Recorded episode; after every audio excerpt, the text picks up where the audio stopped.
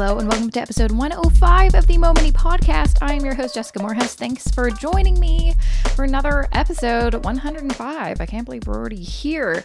Um, and uh, a few episodes to go before I wrap up this season and take my little summer break. But before I do that, I still have quite a few uh, episodes to share, including this one uh, where I interview Kerry Taylor, a very well known personal finance personality here in Canada. You can find out more about her on her blog, squawkfox.com, which of course I will link to in the show notes, jessicamoorhouse.com slash 105.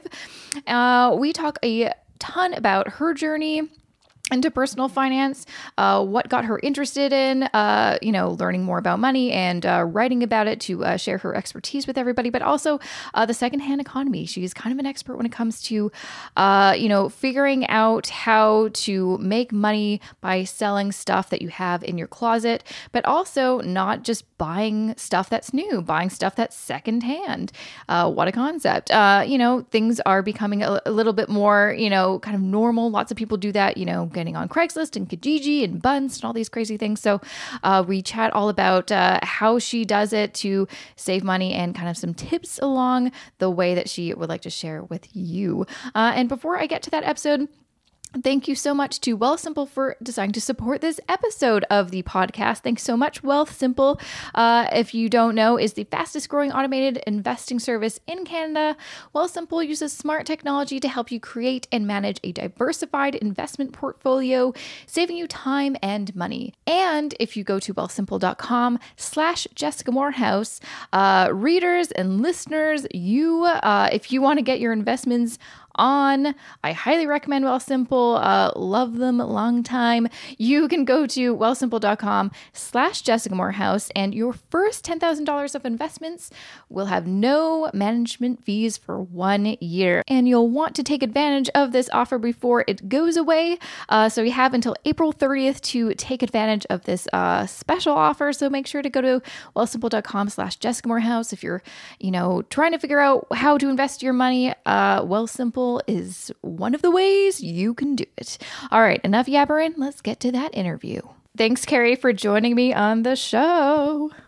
No, it's great to be here. Thanks, Jessica. You are welcome.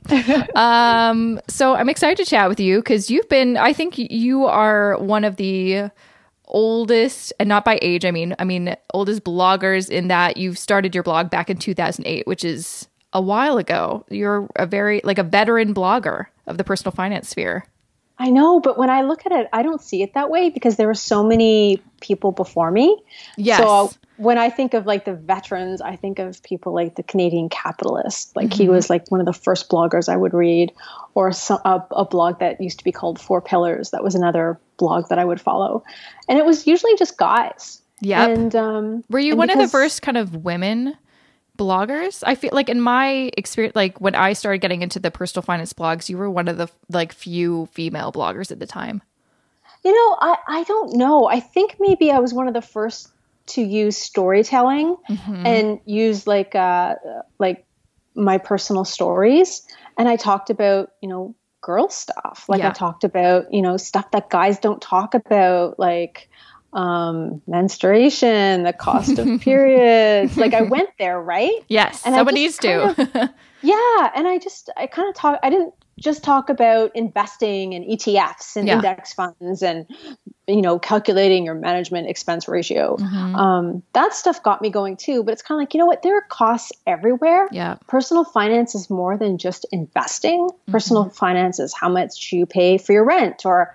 how quickly you pay down your debt or your groceries mm-hmm. or how much you're spending on clothing. Like everything that touches money to me became my personal finance. So mm-hmm. whenever I saw an expense that was a repeatable expense and it seemed like an unsustainable way to live, I would look for ways to cut that cost. Yeah. So um, well, I know some I, just, I became really, you know, really keyed into looking at like the kind of stuff that I would buy and then mm-hmm. have to mm-hmm. throw out. To me, that was really poor personal finance yeah. planning because it's like all these products that are designed for the trash can and i was like yep. well that's my money exactly so i started looking at it from um, from that perspective mm-hmm. and i just sharing those stories of the kind of adventures i would go in um, you know creating less garbage and buying less stuff and how that impacted my wellness or mm-hmm. you know my bottom line mm-hmm. and um, i looked for alternatives too so there was an expensive product in the market i would try to make it for less yes so that that was my kind of brand and that was like what i was playing with and it just mm-hmm. it was fun and yeah. it was different so Mm-hmm. If pe- if women connected with me, that's cool. If guys connected with me, that was cool. And I just kind of kept kept going because it was fun. I know. Well, I know one of the kind of blog posts that I there's two blog posts that I associate with you because they were very popular when they came out and they were very impactful when I remember reading them. And one of them was mm-hmm. just like the simple one where you were comparing uh, a Starbucks uh, drink with one that you made and you were able to get the price down crazy and it looks exactly the same. So that's kind of what you're kind of talking about is like, oh, wow, this is kind of maybe something people buy on the daily and they didn't realize if they can make it on their own, they could be saving like 80% or whatever. And the second would be yeah. your wedding, which cost like $300, which is mind blowing. Yeah, I mean, well, the the the the um the Starbucks coffee frappuccino thing. I was like, mm-hmm. I think it mm-hmm. was called like how to make a Starbucks frappuccino for like thirty seven cents. Yeah. And I basically I was living in rural Canada, and I went, I drove my little smart car to a Starbucks because I wanted a treat, mm-hmm. and I couldn't believe that these things cost four dollars. Mm-hmm. You know, now they're more, but I, I know like, now. I think they're like six or who knows what, but yeah. well, and I asked, I asked the barista, I'm like, what the heck is in this thing? So mm-hmm. she pulled out the um, ingredient list, and I'm like, "Well, heck, I can make that at home." So I bought one, and then I, I she gave me an extra cup, mm-hmm. and I'm like, and I'm like busting home in my smart car before this thing melts, mm-hmm.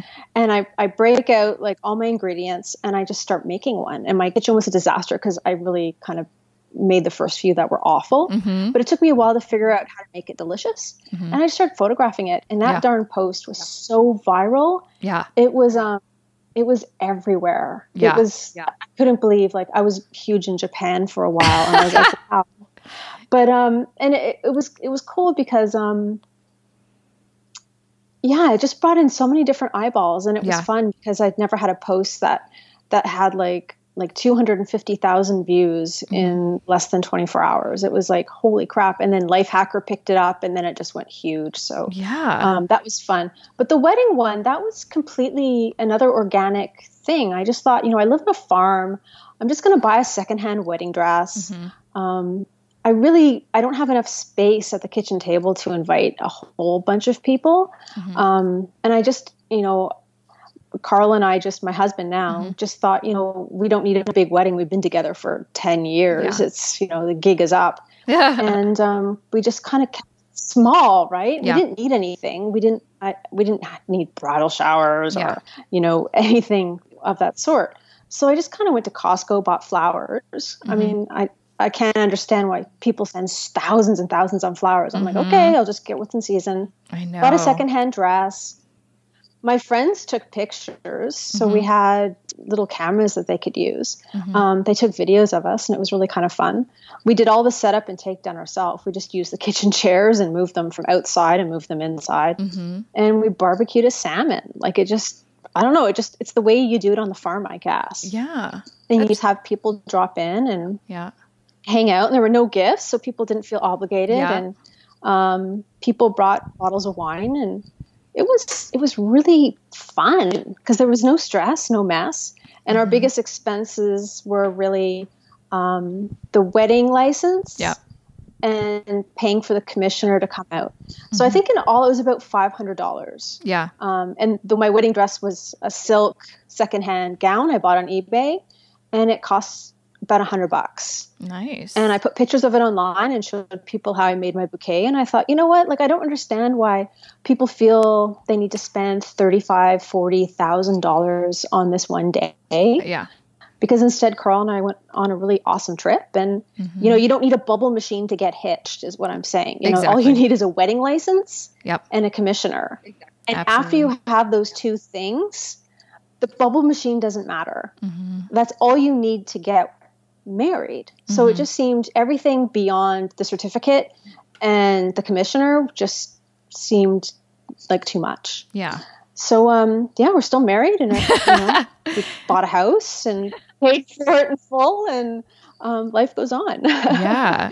No, yeah, clearly no regrets from the uh, frugal wedding and from the people that I have. I mean, I've never you know, encountered someone who's like, I wish I spent more on my wedding. you know, it's like, no, everyone's like, damn, I wish I, I spent less. Yeah.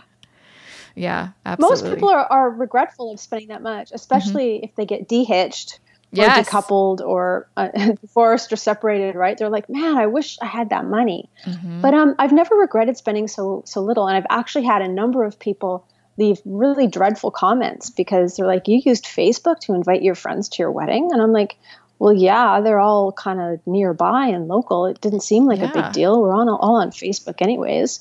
You know, mm-hmm. it's not mm-hmm. like my my invite went viral or anything. Yeah, exactly. Um, Who cares? People drove up to the farm and yeah. you know like it was pretty cash and it was fun because people just kind of let loose we had croquet mm-hmm. and i don't know we just hung out with the mm-hmm. on the mm-hmm. farm. It was beautiful. Exactly. Yeah, I feel like lots yeah, no people... one ever regrets underspending. No, no exactly, exactly. I've you know I I try to be as frugal as can be for my wedding, but I still spent fifteen thousand dollars, and it's like even thinking of that number, I'm like that is so much money for one day. One day that went by in a flash. One day where it's uh-huh. like I didn't even have time to have you know have a a bite of the wedding cake because it just went. It was just so busy and crazy. Oh so, really? Oh, no. I know. I know. I'm still bitter. I think. But, but major expenses though, right? Your major expenses are probably food. It was food, food and space. booze in the venue. Yeah, that's what it. That's what did it. That's what did it. So it's like had we, that's you know, and we had 75 it. people, and it's you know the more people you have the more expensive it's going to get. So basically everyone i encounter that they're thinking of getting married or they got engaged i'm like you know elope. Or do something yeah. very small because you will you know and then just you know yeah like go on a, an awesome honeymoon or trip after or put that towards a house or you know your first place together. I mean so many well, better ways I, I think i made a comment that that the more like the the cost of the wedding itself is really um the more people you invite, the more expensive it's going to be because yeah. all of a sudden then you need like a bigger venue and more food. And then for some reason, women need a bigger dress. So like the bigger the venue, the bigger, mm-hmm. the more people. It's like, oh my gosh, I need like a bigger, showier dress. So mm-hmm. I always say, you know, if you can, if you can limit the guest list, you're laughing. I know, absolutely. I think that's I mean, key. The, the people who want to come won't be yeah. laughing. Yeah, but, you know, I I dealt with some really sad family members, and I'm like, hey, man, you've met Carl, you've met mm-hmm. me. Um, you know, we live in rural BC. You'd have to fly, yeah, you know, ten hours to get here. So it's like, um, why don't you just come visit and there'll be no pomp and circumstance. It'll be fun. Exactly. We'll take you on a hayride. It'll be all good. yeah. So one thing I'd love to pick yeah, your so brain wedding on. Wedding and frappuccinos. yes, wedding and frappuccinos. But you mentioned hayrides, so you lived in rural BC, um, and now, but now you live in you know the hustle and bustle of Toronto. What is that like, and why? Mm-hmm. What what made that uh, change for you? To I mean, that's a big lifestyle change. Um, what's it like? And do you it like is. Toronto? Well, I was actually I'm from Toronto. Oh, are you? I, I thought you were always from Vancouver. I know. No, I know. I, I move around. See, home is mm. wherever I I um I, I rest my head. Mm-hmm. But um no, I lived in um I was I was born in Toronto, lived in Toronto, raised in Toronto, moved to um Ottawa to go to school, mm. and then um I got really bored. I wanted to go back to school, but in British Columbia. Mm-hmm. So I mm-hmm. studied computer science in British Columbia and met a boy who I really liked. Mm-hmm. And it was his fault that I moved from Vancouver to rural BC because I liked him. Yeah. so I followed him home. And uh, and that was Carl. So um, he was raised on a farm, a cattle ranch. Mm-hmm. And we thought, you know, the price of, of real estate in Vancouver was going absolutely bonkers. It mm-hmm. boggled my brain that it would have to cost, you know, seven hundred and fifty thousand dollars for a fixer upper. Mm-hmm. It's even more now. I know it's insane. But we did the math, and with our computer science backgrounds, we realized we could make something work in rural BC, mm-hmm. um, put our brains together and, and eke out an income. Mm-hmm. And we bought a house, um, you know, with our savings because we were so diligent and careful wow. with our money when we lived in Vancouver. Um, I mean, we rented a, um, a garden level suite. We didn't really, um, we didn't have automobiles. We mm-hmm. rode our bikes everywhere, or took the bus. Mm-hmm. And um, I don't know, we didn't really have anything expensive we wanted or needed. Mm-hmm. We just, you know, took our city savings and, you know, put it aside. Mm-hmm. And with that, we bought a house straight out in rural British Columbia. And wow. Uh, we still own the house now. Mm-hmm. but ultimately, what happened was um, we became parents, mm-hmm. and um, and I just felt the need to move back to to Toronto. I I miss, as you said, the hustle and bustle of the city, mm-hmm. and I'd been in rural BC for close to ten years. So wow. with my blogging business, um, I was constantly asked to do um, media stuff, mm-hmm. and I'd always have to turn it down because well, we didn't have high speed internet, yeah, and because uh, in rural BC you you just don't have it, yeah, and uh, you know I thought you know this is you know something I'd like to try and something I'd like to do. And my husband, being a computer scientist, you know, it's easy to get a a, a city uh, a city job in in in tax, so mm-hmm. it was really easy for him to land work. So we just packed up the kid and moved east mm-hmm. and rent. We're, we're basically homeowners who rent. Yeah. So we leave. We kept our house and we just moved to Toronto and we rent. You know, um, a little semi and. Mm-hmm. Life goes on, but nice. it it was kind of a culture shock at first because I wasn't used to being around so many people. Mm-hmm. Um, I was used to being like, okay, there's a bear today, better not cross the street. um, oh, uh, someone left the fence open, all the cattle got out. Okay, let's round them up. Um, oh, better be careful, cougar sighting in the in the area. Oh like that gosh. was that was the kind of yeah. stuff I would come across. The day I woke up and had a moose in the backyard, that was really eye opening because it felt like I was in prehistoric Canada. if you've ever seen well, if you've ever seen a moose in person, they're really they're big, strange right? Strange looking beasts. Yeah, they're huge. They're huge, and with this long head, and they just they look out of place. They look like a prehistoric beast. Mm-hmm. So at that moment, um, I said, I said to Carl, I said, you know what? Like the bears knocked over the freezer outside. I have a moose out back. I have bears in the front. I got a cougar on the patio. Um, I think it's Toronto time. you know, like I just I think this is a sign we I need to go. I, need I think I think I've hit all the wildlife I need to see now. I think it's time for Toronto.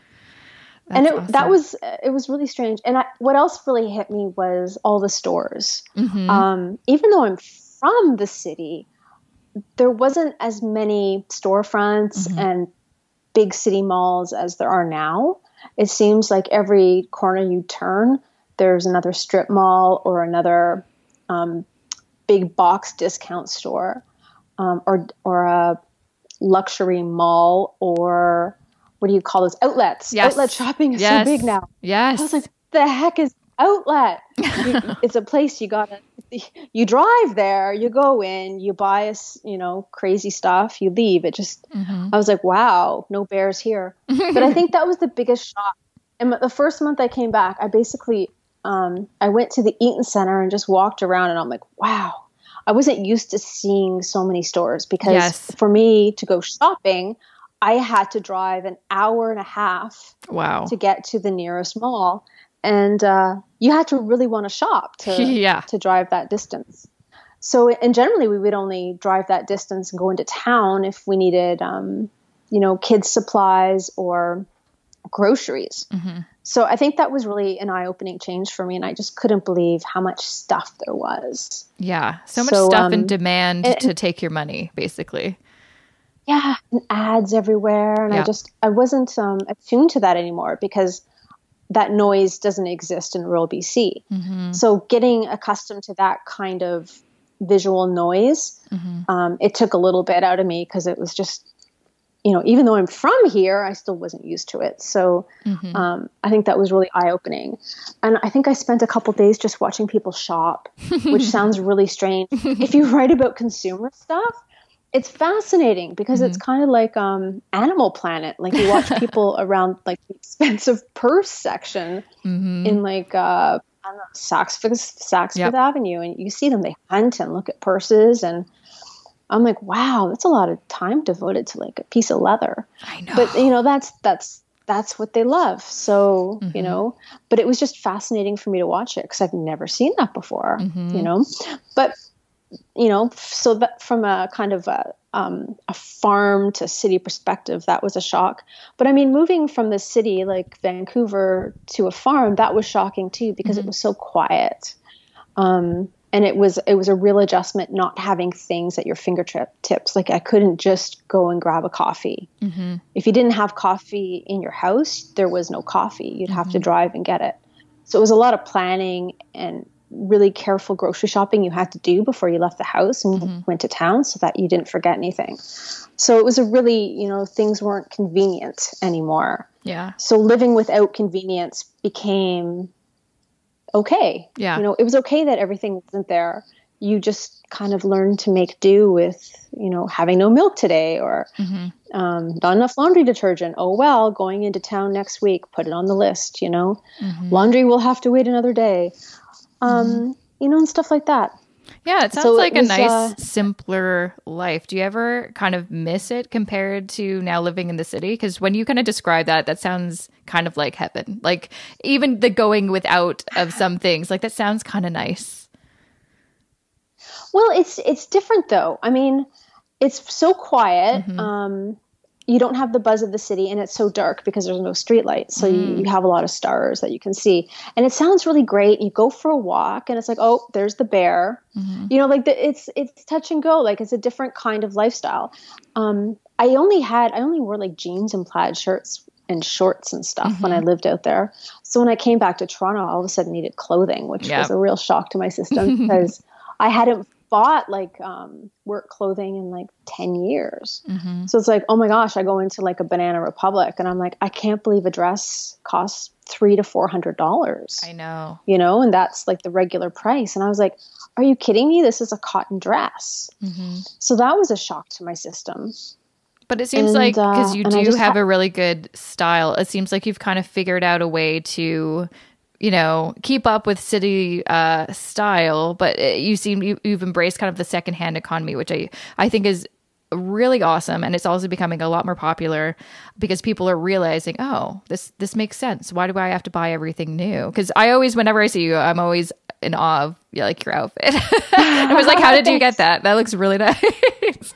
Well, this is the thing. So I, I, I had to start from scratch because all I had were jeans and t-shirts, which were fine. Mm-hmm. And I mm-hmm. actually, when I did TV and stuff, I would just wear jeans and put a blazer over top. Mm-hmm. But eventually it was just like, I think I'd like a couple dresses. Mm-hmm. So in the city, I started um, noticing all these consignment stores. Are you still there? Yes. Oh, good. There you are. Okay. I'm here. I was like, I'm going to lose you on the secondhand economy because people usually, when I do a speech and I say everything I'm wearing is is used, people always sound so shocked. Mm-hmm. They, they look at me with these big eyes, like, "Are you kidding me? Everything you're wearing is secondhand." I'm like, "Yeah," and it was something I really discovered when my daughter was little because I couldn't believe how much kids' clothing cost. Mm-hmm. It would be mm-hmm. like if you go into Baby Gap, it would be like 27 $37 for a pair of baby jeans. Wow. And I'm like, are you kidding me? Yeah. So um, I would start venturing in thrift stores like Value Village or Goodwill or any of the local kids stores that were geared towards secondhand mm-hmm. kids gear. And I would just stock up because it was um, a savings of at least 80% on the garments. Mm-hmm. A lot of them still had tags on them. And even if they had a stain or two, I knew my kid was going to destroy it anyway, so it didn't matter. We bought our stroller secondhand. It cost uh, 250 bucks for your basic Bob stroller. Mm-hmm. Has the big wheels. It went over cattle guards really easy, and in the city, you, you look like a bit of a bad arse with it. and um, I sold it for 250 dollars. Nice. So it was a wash, really. I basically had, you know, access to a stroller for three years until my kid didn't need anymore. So mm-hmm. when you have a kid, it became a really good entry point for me to really venture into the secondhand economy with clothing mm-hmm. and then kids' toys like um, bicycles, um, cribs. As long as you check for recalls, you're fine. And it just was became a really um, thrifty way to spend the right amount of money I felt comfortable with, mm-hmm. um, kidding out my kid for less. And I mean, she didn't care that she was wearing secondhand pants. Yeah, of course not. She was just happy that they were pink, mm-hmm. right? And snowsuits. I mean, if you've ever gone to a store and see the price of a snowsuit, it's shocking. So, like, I know it's like some stores sell them for 75 $80 for a friggin' snowsuit. And they'll wear it one year, because right? The kid can only wear them. Yeah. Uh, if even that, yeah. right? Sometimes. Mm-hmm depending on your kid growth spurt, it'll grow out of your the kid will grow out of the snowsuit mm-hmm. mid-season. Oh my god! And I've had parents struggling to find a second snowsuit or a second pair of boots, mm-hmm. um, or the kid loses something. Mm-hmm. I mean, kids lose stuff. I don't know how my kid once came home with one boot, but she did, and I had to go through. I know. I'm like, you're costing me a fortune. I had to go through the kid's lost found to find her boot. So it's these sort of things that make it really easy just to go secondhand because you know they're going to wear it a short time. If they destroy it, it's not so bad and then you can resell it on the yeah. secondhand economy as well. So basically, after kitting out my kid mm-hmm. in secondhand clothing, I thought, well, what's good for my kid is good for me. Mm-hmm. So I love shopping the secondhand economy for her so much that I shop there myself. And I discovered in the city all these really high end consignment stores mm-hmm. um, for women. And I was like, are you kidding me? This is really high end stuff. Like labels were like made in like Italy and France with with names like Dolce and Gabbana and you know like mm-hmm. all the high end yeah. stuff and the fabric like I would touch the fabric and I'm like well this feels better than a mall dress yeah and it was the same price mm-hmm. it was 300 bucks yeah and I'm like well why don't I just buy the second hand dress made of wool and mm-hmm. silk mm-hmm. rather than spending on the cotton dress yeah. that doesn't feel as nice against my skin mm-hmm. and the thing is a lot of these higher end garments um, they're cut better so yeah. they look better on you and i think that's the secret when you buy something that has good fabrication and good construction mm-hmm. It just looks looks better on the body it does so i guess that's why i look kitted out because it's like it's the dress so you know, i feel like i need me. to yeah it's yeah no i it, I, I love that because honestly i didn't know that they're I, I really had no concept of these kind of designer consignment stores. I didn't know that even existed because I didn't know anyone else that did it until I met you. I'm like, oh, maybe I should check some of those places out. That's a great idea. Yeah. And That's there's awesome. so many of them. And mm-hmm. like it boggles my brain. I go in there and um, I see all of this really high end clothing some of it's unaffordable don't get me wrong like mm-hmm. some of it's thousands of dollars but some of it still has tags on it and it's a couple hundred bucks wow so you've got to pick and choose and find your sizes i mean there's usually only one of each in every store yeah. So if it's a little too big then you can get it sized down which is easy. Mm-hmm. and sometimes if there's like a, a good hem on it you can let it down or you can you know get it taken out.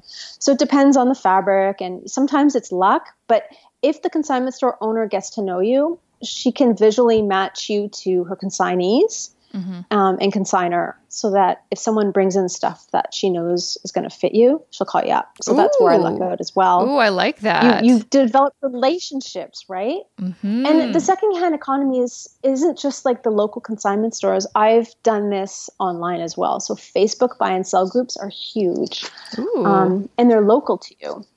So I go online. Um, you, you got to need to look in your area. Yeah. So if you're in a rural area, um, find a buy and sell group local to your area because then you can just meet people in person and exchange the goods for the cash.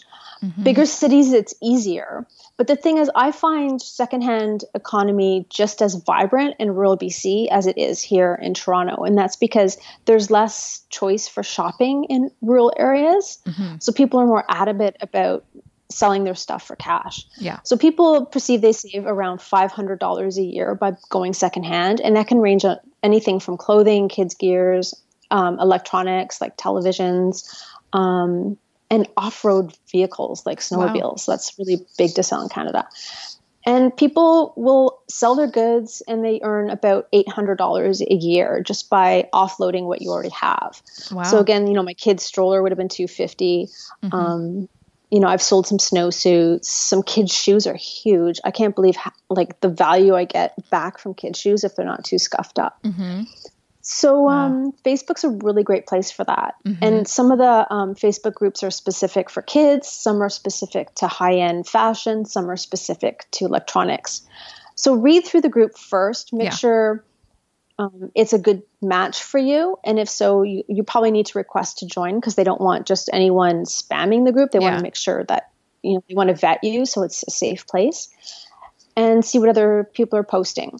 Mm-hmm. And I find when I when I go to buy stuff, you need to get on there quick because if you're first, you're going to be first in line to buy that good. Mm-hmm. People line up afterwards and say second, third, fourth. So if the sale falls through for the first person, the next person on the list gets the good. Mm. And I've even seen like auction style things happening. So I put my, you know, and that's good for the seller, yeah. right? So I put my kids, you know, snow pants online. I'm like, hey, anyone near need a size 3T snow pant? And I, I said, give me your best offer. Mm-hmm. And then mm-hmm. people just started like offering me money for these pants. And I'm like, okay, I'll take the $15. Thanks. Nice. And that doesn't sound like a lot, but if you sell couple pairs of, of shoes, jeans, yeah. kids' snow pants, all of a sudden you have your budget for the next season's clothing with your kid. So you can kind of recycle your cash that way. Yeah. So it becomes not only an economic viable thing to do, but it's really ecological as well because mm-hmm. you're not going out and buying new stuff all the time. You're reusing stuff within your community. Mm-hmm. And I build relationships with other parents who I buy and sell with as well. Mm-hmm. And also other women. So I've resold some of the dresses I've worn Mm-hmm. And uh, they watch for me and they know their sizes. And when I put a dress online, they come and buy it from me in cash. So nice. um, it's a really cool way to just kind of create your own little economy because once you've done it enough, you vet who's safe and who's going to buy, mm-hmm. um, you know, who's not going to try and lowball you too badly, mm-hmm. and you work it accordingly. So Facebook's great. Local consignment stores are great. Um, eBay, I've, it's kind of hit or miss yeah. for me. Yeah um, I found some good deals. But again, if you live in Canada, you've got to pay to have this stuff shipped here, and then yeah. you go through duty. Yeah. It's a bit of a pain in the butt. But um, if you live um, or have a mailbox in the United States, there's really big consignment stores for clothing. One's called the Real Real, mm-hmm. and there's a lot of amazing high end stuff there, and they they vet it to make sure it's authentic. Oh, nice. And there's one in Europe called the Vestiaire Collective, mm-hmm and they have a lot of stuff that you can't buy here in, in, North America. So, more European brands access to certain things that were never available on our market. So, a lot of, um, I guess, the Dolce and Gabbana type stuff. Mm-hmm. Um, uh, British designers like uh, Victoria Beckham, um, you name it, it's there. Mm-hmm. So, secondhand purses too, if that's your thing, and shoes. Mm-hmm. So that's basically how I kitted out my wardrobe. I just went all secondhand. Mm-hmm. And um, if something was too big, you you take it to tailor and get it altered. And I think that's the other secret that yep. people, you know, they expect everything off the rack to fit. Mm-hmm. And I don't know anyone that fits off the rack. If you're the person that fits off the rack, email me because I want to know what you look like. But um, because I don't know anyone. You know, men get their suits to fit them, right? They go to buy a suit. It's alterations are just part of the package, and yet women don't seem to do that. Mm-hmm. But the clothing will fit so much better if you, you know, if you get it tailored just to fit you. So, I think that's the other tip to make you know a less stellar dress look amazing is to pay mm-hmm. the couple extra bucks and and get it to fit your curves. Absolutely. So I think you know, and I think that's it. But I find with going secondhand is I can afford to buy higher quality goods for less money, mm-hmm. and um, and it's you know I feel good because it's sustainable. When I buy a higher end good as well, it's easier to sell it later on mm-hmm. because people want the quality fabrication and you know they're willing to pay for the brand name. Yep. You know, and that works for kids gear. It works for my clothing. Um, it works for uh, sports equipment. So I was a competitive cyclist. Mm-hmm. I was able to resell my my bicycles. You know, it works for that as well.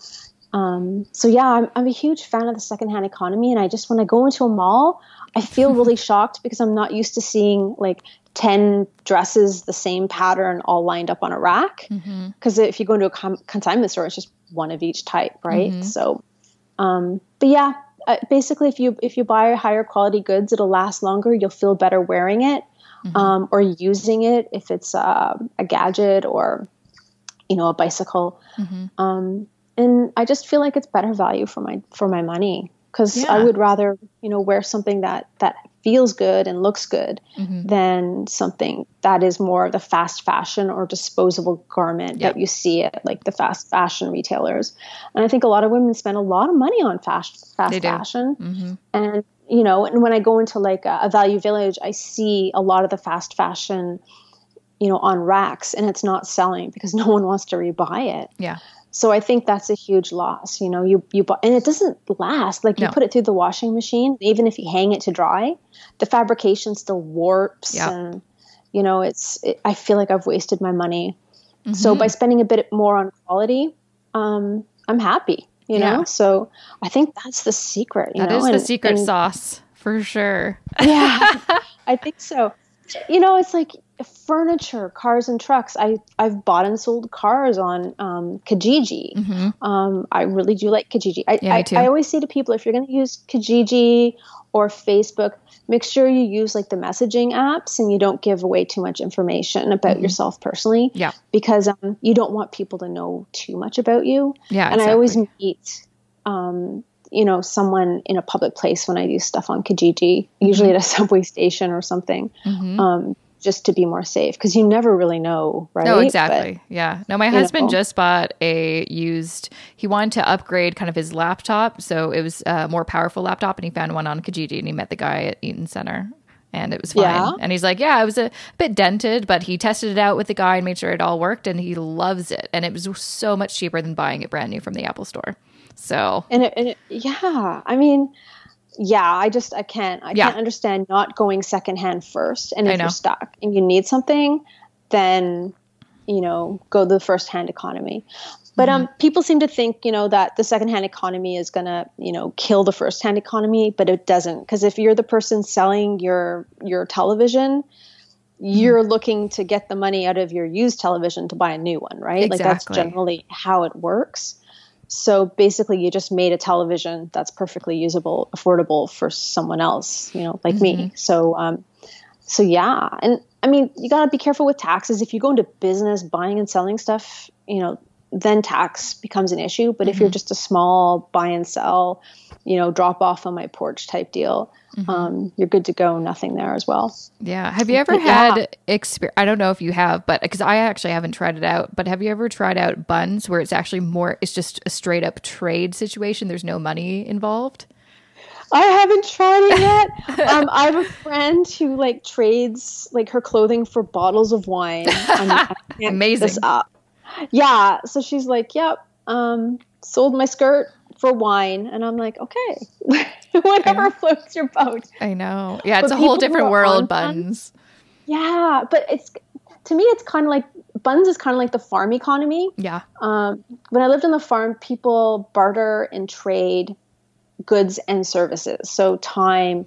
Um, so, for instance, when we were plowing our field, bringing in the alfalfa for the cattle and the horses, mm-hmm. um, you know, we'd have the equipment, but we needed someone to drive the truck. Mm-hmm. So, you know, the guy next door would come and drive the truck to haul the alfalfa stacked mm-hmm. away, the stacks of alfalfa away. And then we would go over to his field and farm with him. So that's kind of like a personal mm. Bunz. You're like, well, I'll exchange 10 hours units of your work if you, you know, if, if I can exchange that same amount of work for yeah. you. So mm. people do that, or equipment. Like if you have a certain tractor another farmer needs, um, then you exchange that good for something else. So maybe mm-hmm. the the farmer will say, "Okay, I'll give you 88 bales of hay if I can use your tractor for three hours." Mm-hmm. So you know, like this whole sharing economy has been around forever. We yeah. just didn't use social platforms to do it. We'd meet the yeah. person next door and say, "Hey, can I have a cup of milk?" Yeah. Right. So basically, Bunz is like, hey, do you have a bottle of wine? yeah. I have a skirt. you know, it's it's it's facilitating that conversation in a in a very different way. Um, mm-hmm. You know, we're not as friendly with our next door neighbors of, as we used to be, and it's hard when you live in a big apartment complex too. Mm-hmm. So it's mm-hmm. a really cool way um, to unload that skirt if you're looking yeah. for, I guess, um, some liquor. but yeah, have you, but you haven't tried it. I haven't. Uh, my husband has, and he has lots of friends. He has lots of musician friends that find it great to uh, upgrade gear. So if you find something that people are maybe undervaluing, you'll be like, "Oh, I'll trade you this piece of gear for that piece of gear." And then they kind of use it to kind of like up and up, and eventually they can kind of start from one small piece of gear to like a really high priced piece of gear just by trading up, which is pretty crazy. It's a whole different thing going on there but uh, pretty neat. Yeah, I know. Yeah it's gear, right? Mm-hmm. Well, my husband does ham radio, mm. and so he started off with like an introductory radio. But you also need receivers and antennas, and I mean, I, I don't even want to tell you what it is in a backyard, like sending signals. I, I, don't know. See, I don't get it. To me, you do broadcast, right? Like, yeah. He just wants to collect signals all yeah. over the world. But yeah, he started with you know secondhand radio. Mm-hmm. and uh, trade it up from there. It's the same sort of deal. So totally. I think if you have a niche hobby or um, you know interest that you do that requires equipment um, secondhand economy is great for Oh, that yeah. because you can you can get your feet wet with entry level gear without paying you know retail prices for it. And I, I guess the same would be the same if you if you have a kid who you know wants to try hockey. Mhm. You don't have to buy all the hockey gear new. I, I look at parents who like go like to the sports store and buy skates and sticks and hockey equipment and goalie equipment. I'm like the the secondhand kids store down the block has like goalie gear. Why don't you try it on there, right? And It's yeah. it's like 75% less. So if your kid isn't sure they're going to like the sport, you Yeah. can buy it secondhand, like soccer shoes. I mean, I played soccer as a kid. Soccer is a fairly frugal sport to get involved in, Mhm. but you still need cleats. Mhm. Um, yeah, get your shin pads new because those are stinky. But um, you know, like there's a lot of different ways to do it. And I think if you just, you know, go on a Bunz or go on Facebook or, you know, sleuth some of the local consignment stores and ask the store owner, it's like, oh wow, I this is, you know, your market. Do you know where I could find this? Mhm. They all know each other. Yeah. All the consignment stores know each other and they all have their own niches and they all, you know, um, frequent other people's stores and they kind of sleuth and check it out to see who's more competitive, right? Mhm. So they know everyone and they know if you're not going to buy something there and they direct traffic elsewhere, you know, that's going to come back to them, you know, with the storekeeper, you know, sending stuff back. So people back. So, um, ask. Yeah. I, I think that's something we're really shy as Canadians. We don't do. We're like, hey, I came in here looking for soccer gear or hockey gear. Where can I find that? Or I'm looking for this amp, or I need a cool radio, or a new television, or laptop. You know, people know. People, People know, know. people. People know, and they'll share it. You know, and they'll they'll help you along. And I think if you just you know ask the question, it's like, hey, oh man, I love your store, but I'm looking for this. Can you put me in the right direction? People want to be helpful. Yeah. Um, and you know, the same thing is like if someone shows me something that's gorgeous, but I just can't afford it, I tell them, I'm like, this is the most gorgeous jacket I've ever seen, but it's so out of my budget. What else do you have? You know? Mhm. And you move from there. So there's no ill feelings, you know, and maybe if they don't have anything in stock because it's a consignment store, if they get something more in their budget, you leave your number and they call you. Mhm. You know, that's that's another way to do it. So yeah. Yeah. How's wow. that? How is that? You you've inspired me to like definitely start sleuthing online. That's for sure. And I'm sure you've inspired a lot of people listening to do the same because I think a lot of people just don't there's no there's a lack of awareness. People just aren't they they aren't aware. They don't know. So you are living proof that uh, you can, you know, buy some awesome stuff for 75% off and then sell it. I mean, I found a nice couple and I just gave them my kids' crib for free. Mm-hmm. They came off Kijiji, they met us. It was like a an IKEA crib. It cost us like a hundred bucks. Mm-hmm. And I tell you, like people get all like ramped up about buying an expensive crib, Mm-hmm. but I'm like, the crib is the most expensive piece of furniture your kid will chew on. Yeah. Because when they start teething, they chew on the crib. So I said, there's some chew marks on this. Um, if you like the crib, I can give it to you for free. I like you guys. Mm-hmm. Um, and I threw in all the bedding. And I was able to offload all this stuff I no longer needed. And it felt really good because I basically free cycled it. So, yeah. um, you know, I created space, helped out a nice young couple, I know. and um, got rid of the stuff I didn't need anymore. And that's like part of the battle, right? Yeah. If you got a growing kid, they grow out of stuff. You all of a sudden have like kid stuff you don't need. Um, yeah. So, Yeah. yeah. secondhand economy, make it your first economy. I love And that. And then buy my kids' gear. It's. I like that also. That's awesome. Well, Find thank, me online. Buy my stuff. you should have that as you should have a little buy and sell section of your website. Just be like, FYI, this is what I'm, you know, anyone's. buying and selling. Yeah. Um, well, thank you so much for enlightening me and everybody else about the secondhand economy, something that I hope becomes uh, more popular and more common uh, in the next few years because I think it's amazing. Not only is it, you know, a kind of a financially responsible thing to do, but also environmentally friendly and, you know, helps the economy and everything like that. So I appreciate you taking the time to chat with me. And I feel like we could probably talk for another half an hour, but let's just, yeah. but I, I, I appreciate you taking these uh, 40 minutes uh, chatting with me. It was fabulous as always. my pleasure. And that was episode 105 with Kerry Taylor. Make sure to check out her blog, squawkfox.com, or follow her on Twitter at squawkfox. And of course, check out the show notes. I'm going to put some information about stuff that we talked about in there. All you have to do is go to jessicamoorhouse.com slash 105 five. Super easy. Um, and of course, as always, uh, big thanks to Wealthsimple for supporting the Mo Money podcast and sponsoring this episode of the show. Thank you so much. And in case you aren't aware, Wealthsimple is the fastest growing automated investing service in Canada. Wealthsimple uses smart technology to help you create and manage a diversified investment portfolio, saving you time and money. In other words, they are one of the most popular, biggest robo advisors in Canada. And I highly recommend them. They are awesome. And uh, they're just a really simple way to start investing today. And you don't have to go to an office and talk to a suit to do it.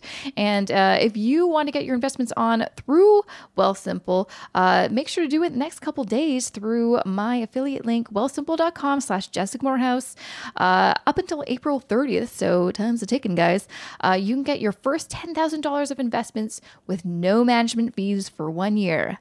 None for one year. So make sure to go to wealthsimple.com slash Jessica Moorhouse to take advantage of this special offer before it expires. And uh, before I go, I've been lucky enough to get some podcast reviews. Thank you so much, guys, for giving me some reviews. All right, the first review I have is from Jenny Jen 55 from Canada. She says, Hi, Jessica. I absolutely love this podcast. I cannot get enough. I've been listening to all the episodes during my spare time. I love the topics covered. The questions you ask are great, and the guests you've had seriously got me thinking about the details of my own personal finance journey. Keep it up, girl. Jenny fellow personal finance geek. Well, thank you, Jenny, for the review. I appreciate you, and I hope you enjoyed your shout out on this show. Uh, another one I got from the US of A, uh, Anurag4343 uh, says, I love Jessica's podcast. Simple and not filled with jargon, yet drives the point home. More power to her. More power to you, Anurag4343 from USA. Woo! Um, and one more before I go from Colbrand Flakes from Canada. I started listening to this podcast three days ago and I am hooked. Working as a value engineer in London, Ontario, my job is quite literally to save my company money, but I have been struggling with my own school and credit debt for three years since I graduated. Feel your pain. Feel it. Uh, after listening to this podcast and reading more about managing personal finances from people like Gail Vaz-Oxlade, I become seriously motivated to get in control of my debt. The variety and insight that Jessica and her guests discuss is eye opening, and you are sure to learn something of value each episode. Keep up the good work, Jessica, and hopefully, in six to eight months after I've been successful at paying off my debt, I can come on as one of your listener series episodes. Absolutely, for real. I would love to have you on the show. And if you uh, listening right now would like to get a special shout out from me on a future episode, it's super easy. All you have to do is leave me a review on iTunes. takes you two seconds but uh, it will be pretty awesome once you hear your name and your review. Just saying.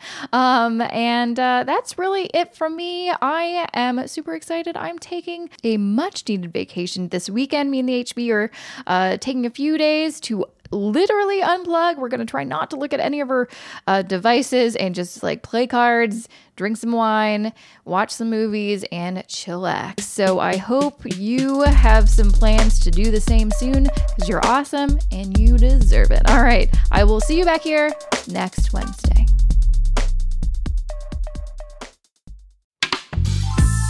This podcast is distributed by the Women in Media Podcast Network. Find out more at womeninmedia.network.